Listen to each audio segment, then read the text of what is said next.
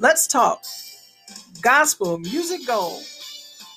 I'm your host, and Sonia Gibbs, here to talk with gospel music singers, songwriters, historians, recording artists, choir masters, and directors. In this podcast, my guests will share their journey, their struggle, their strength, and most of all, their inspiration. Some of the guests on the podcast will be well known throughout the gospel field, and others you will have heard their instruments, their voices, and their emotions.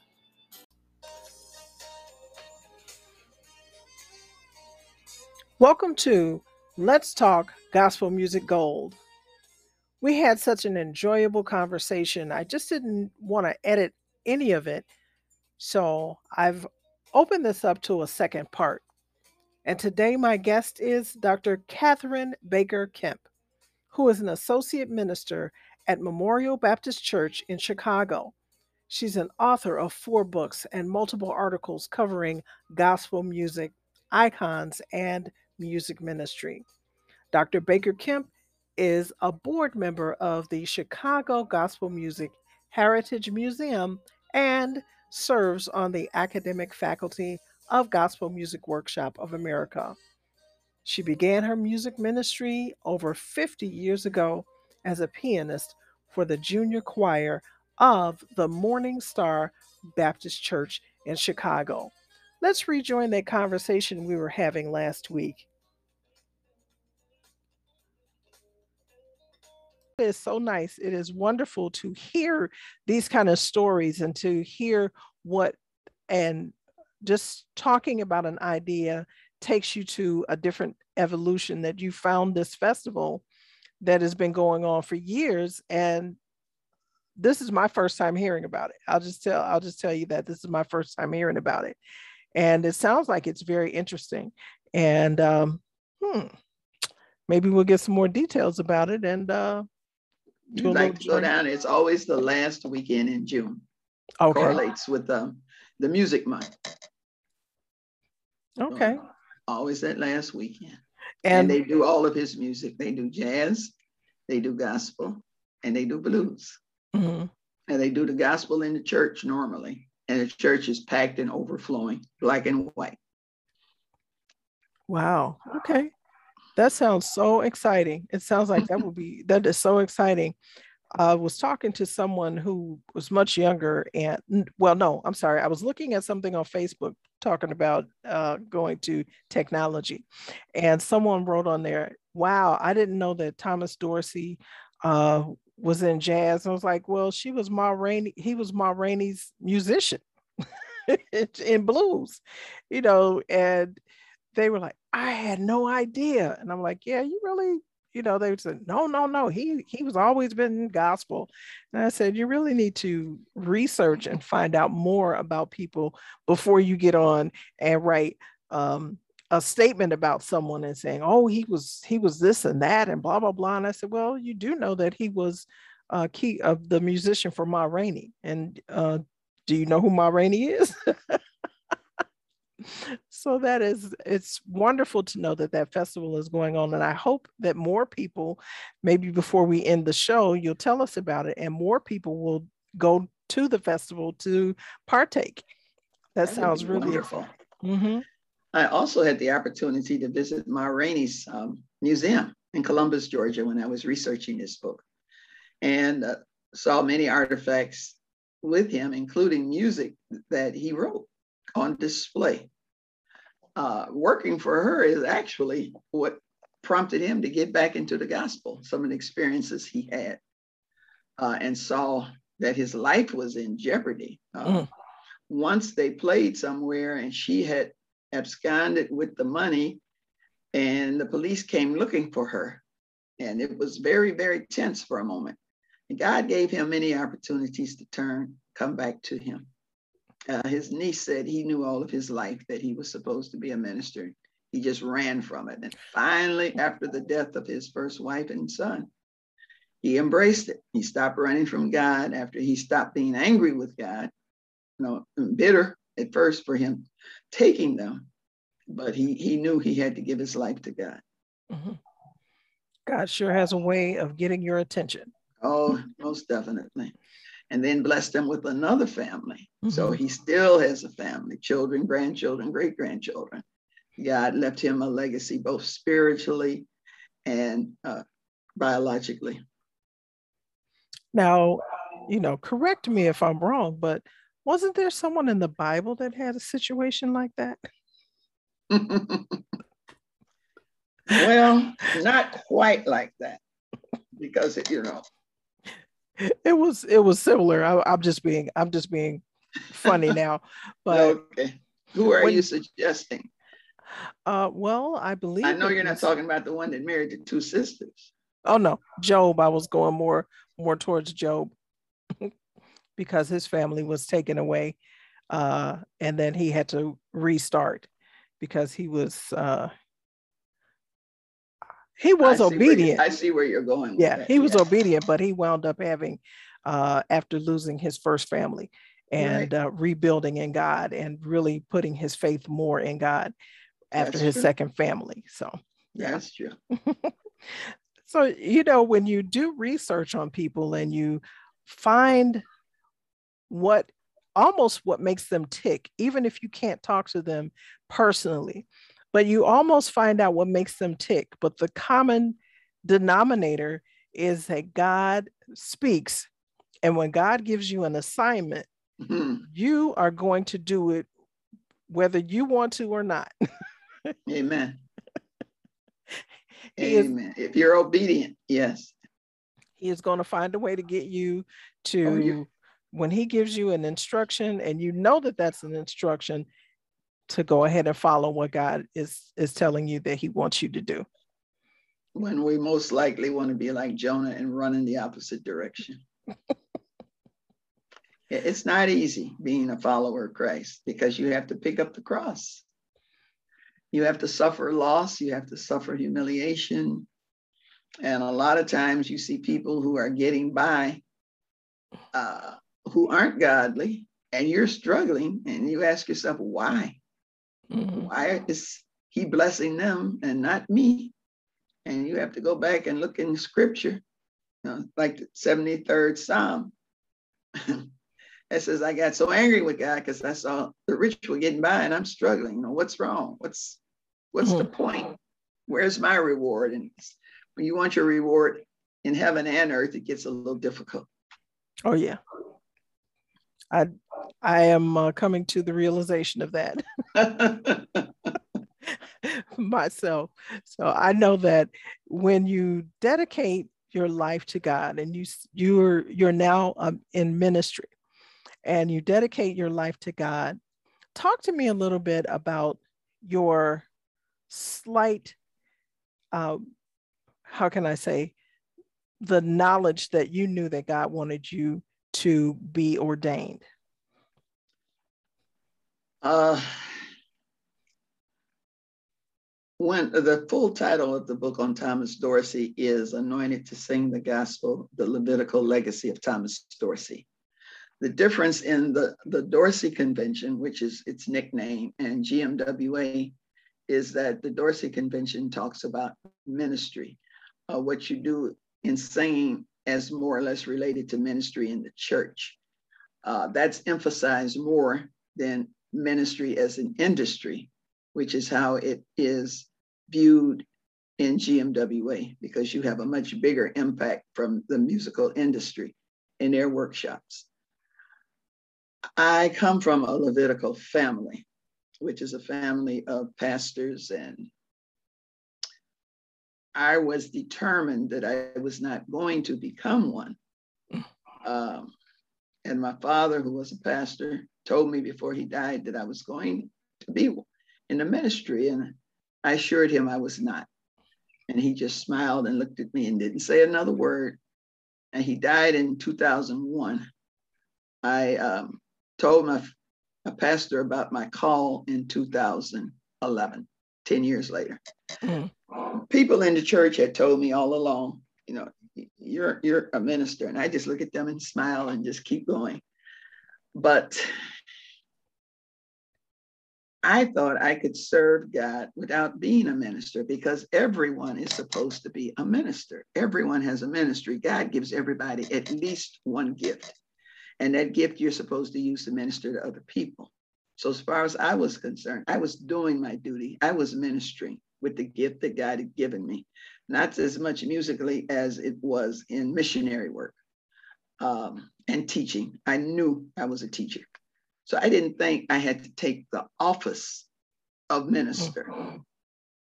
But cancer told me when he got my attention, put me flat on my back, that I have ordained you to be a minister of the gospel message. And if you are going to do what I have ordained you to do, you have to accept my will and be obedient. That did it. I heard him very clearly. He had spoken to me in the past. He would tell me when to go someplace, when to get out of someplace. I knew he was talking to me, but I just didn't want to hear it. and then I said I was too old at that age to do it. Mm. Well, I'm still alive 10 years later, so I guess I wasn't too old. See, everybody has a mission. Everybody has a goal that that God wants them to get to. yes, yes. He healed my body so that I could serve him. So my assignment Amen. is not complete. Amen. And that's the way I look at it now. Amen. Now you have a book that you wrote in 2018. Mm-hmm. Sacred Song Survival Salvation and the African American Religious Experience. Mm-hmm. Give me an overview of that. I wrote that book as I was um, doing my PhD in ministry at a seminary. It was my thesis. Uh, my first doctorate was in education because I was a um, counselor and an administrator. And That was an educational doctorate. But I thought I needed to be grounded in ministry as a minister. And I went back and got this degree. I actually just took the dissertation and turned it into a book because my dissertation was about the role of the church from the invisible church of the enslaved African to the 21st century church, of how music not only helped us survive sacred song. But we took it we took the religion of the oppressor and made it work for the oppressed. Mm. made it our salvation our way. We turned the, the god around from the god of injustice to the god who was the liberator the god of moses that led them out uh, jesus who freed those who was in prison and we gave religion a voice and an African spirituality that helped us survive the racism of this country to this present day. Especially during the civil rights movement, we saw it. Yeah, all right. Well, that is a wonderful perspective of it. A lot of people don't understand why I've had conversations with people who don't understand, well, why do you praise God when you're going through? Because God is the one that's going to get you out of it. he put you in there for a reason. He allowed you to get there for a reason. But he's going to be the one to get you out of there because you're going to always find a way. Uh, you just sit still and listen to the voice of God. A lot of people make a make a statement and i heard you say that god spoke to you and you heard him. A lot of people don't realize that god speaks to you in so many different ways. Yeah. he you know they think they're sitting there and that god is just going to say something you're going to say huh? What? Okay. But god speaks to you through people through songs there's someone that may walk up to you and say something just out of the blue and it was something you've been thinking about or something that you've been praying to God about, and they give you an answer, they give you a word. Or you may be sitting and reading a devotional. And the devotional, of course, the person that wrote the devotional, they have no idea what you're going through because they put that in writing maybe so many years ago. and it speaks to your heart. That's God talking to you. And it is wonderful to hear that you allowed the Lord to speak to you and then acted on what he asked you to do. I think that is fantastic. God is awesome. Uh, oh, yeah. I am just sorry that so many people don't have a personal relationship with him and that their church experience did not make them want to know him. Yeah. If they had a church experience and if they had not, how can they decide to just try him, even if it's not in a formal church setting? But if they can just allow him into their hearts, if they can repent and ask for forgiveness, if they can say, I believe you, that you died on the cross for my sins. You don't have to be baptized in the body to be baptized in the spirit mm. to become a member of his family. And uh, we know that through his stripes we are healed. We can conquer everything. Absolutely. Now, uh, just before we bring this to a close, there's something else that you do as you work with prison ministry. And w- through your prison ministry work, do you also enlighten them about the sacred music and what the importance of gospel music is? You are not allowed to do that. Oh, uh, in a court appointed system. Mm. We can bring the message through the materials that we use. Uh, in the juvenile setting, it's Christian material that we use. I used to have an opportunity to go into the adult facilities um, during Black History Month. And during that time, I would, of course, bring in figures of Black people, and I might sneak a religious figure in among the Black men that I was talking to them about. Uh, in a women's prison once we did Hannah's story, and we were able to re- correlate Hannah in the Bible to them being without their children. But you have to get specific permission to do anything biblical in a state facility. Wow, I had no idea about that. Interesting. Very interesting.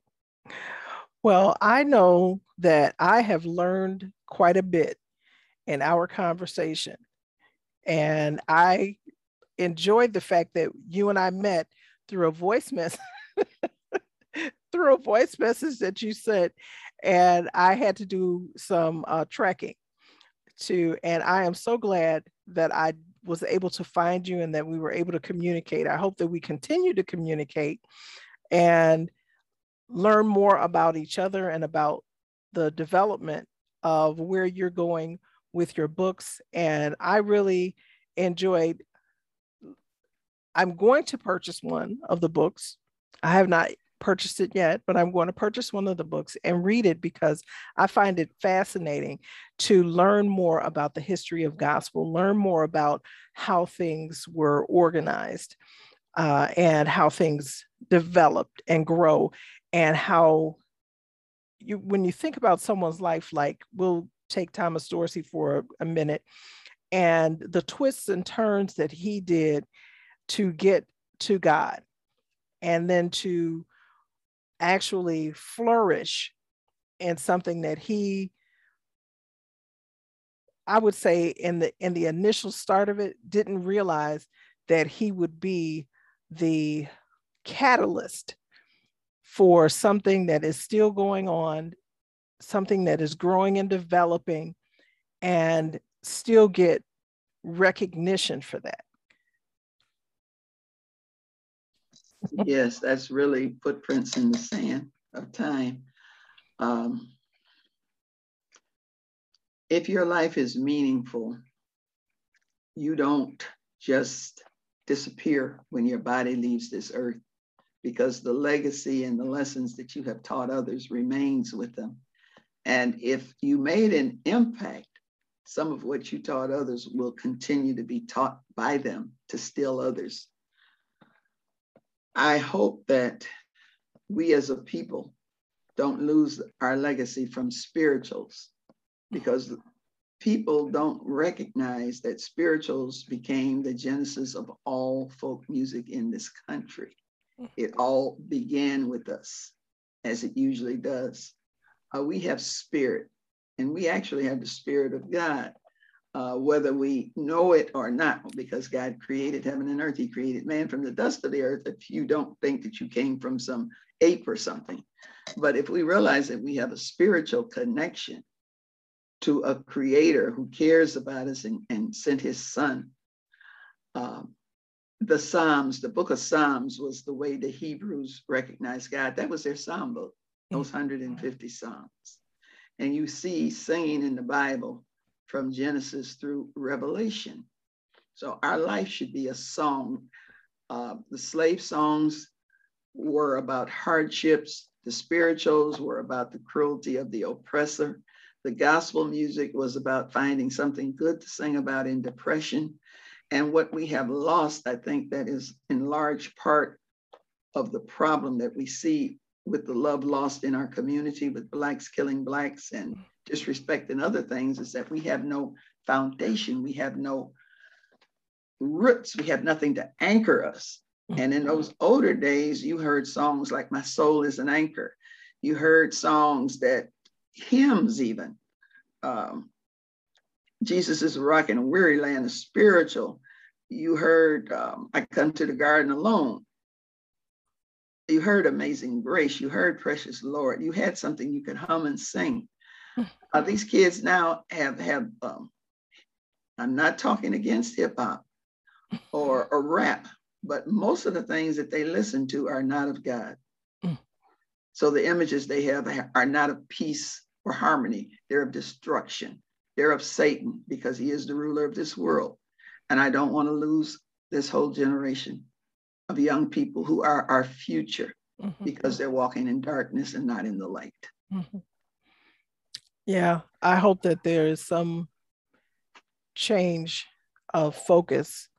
Um, I will say this is that um, some of the music that I listen to, they say seven words and it's constantly repeated and it never has a conno- it, it never says God, it never says Jesus. It always talks about me and I. And I've I've listened to some of them and I'm like, wow, really? Seven words and or 10. Some of them have a maximum of 10 words and it's constantly repeated over and over again. And very, very rarely do I hear any form of God's word in the song or in the music that is uh, put out there over the airwaves. And uh, that is a sad situation, I think. Myself, as much as I love music, I think that there needs to be more depth and more meat to what's being said, what's being sung, and not chanted. I feel is chanting myself. Yes. That's just me. I, and that's that's my opinion. Somebody's probably going to call me out on it, but that's what I feel. I feel it's chanting. It is not a form of worship to God, it's chanting. So absolutely. Mm-hmm. Preach gospel, sung gospel, all belongs to God. It all points to God. It all points something higher than you. So you should not hear I. You mm-hmm. should hear He, God, Lord, Jesus. And I, I, I tell our youth choir director, uh, and when you do popular songs and they're beautiful, put God, put Lord in there. There's a space for you to even insert it so that the, the, the young people are aware. They know they're in a church setting, but let them be aware that they always put the person they're referencing in their song when they're singing. Mm-hmm. Mm-hmm and uh, because you're in a church you can change the words. Like you said you can change the lyrics if you like. Yes you can. You can still use the bass but use the lyrics you uh, change the lyrics. This has been a pleasurable conversation with you. I just want to say that.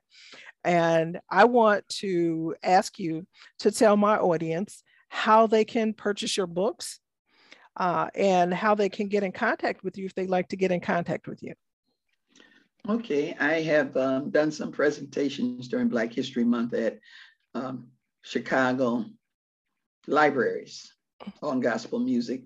I don't know if we'll ever go back to that, but if we do, again, you'll be able to find me during February in one of our libraries talking about uh, gospel music in America.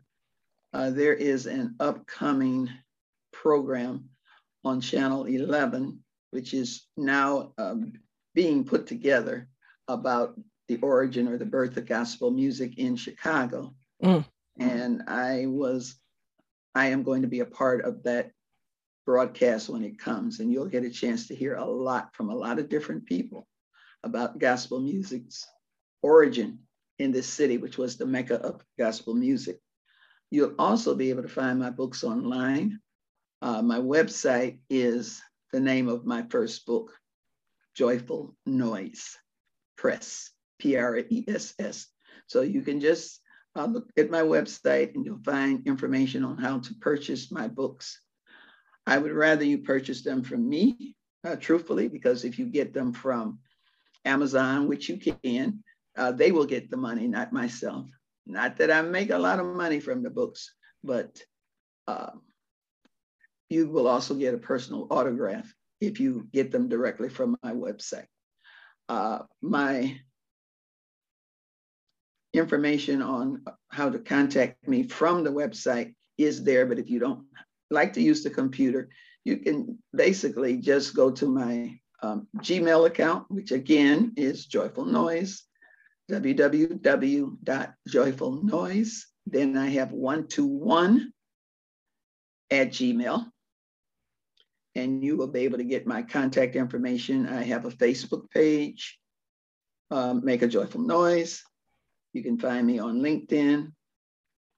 I really don't have time for Instagram with my uh, gospel ministry in the church, but those are the ones that you'll be able to really get in touch with me. If you send me something, I will answer. All right. Thank you so much for having me. That is so wonderful. Now, I want to thank my guest, Dr. Catherine Baker Kemp, for participating in this segment on Let's Talk Gospel Music Gold. These shows are to explore, record, and raise excitement about gospel music and its gold. I hope you, the audience, enjoyed this episode as much as I have. Please send me an email sharing your thoughts about this show segment. Also, if you have any suggestions for future guests you would like to hear on the show, send me an email to let's talk to gmg at gmail.com. That's let's talk, the number two, gmg at gmail.com. I am your host and Sonia saying, let's sing, let's shout, and tell of the great news through Gospel Music Gold. Until the next episode, take care and God bless. Amen. And I.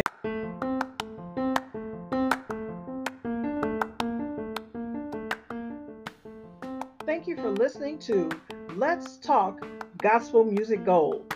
I'm your host and Sonia Smith Gibbs. This episode has been brought to you by Born to Speak to You Corporate Training Materials. This is an online training course that brings training programs online with e-learning library of courses. There are eight different categories which include administrative skills, career development, human resources, personal development, sales and marketing, supervisors and managers, workplace essentials, and Microsoft Office Specialist. Now, with that Microsoft Office Specialist, you can study and get certified as MOS, a Microsoft Office Specialist. Go to borntospeaktoyou.com that's born, the number two, speak, the number two, you.com. These are wonderful corporate training materials for those who are transitioning into a new field, for those who want to enhance the skills that they have, and just for someone who wants to do continued learning and education. Check out born to speak to you.com for their corporate training materials.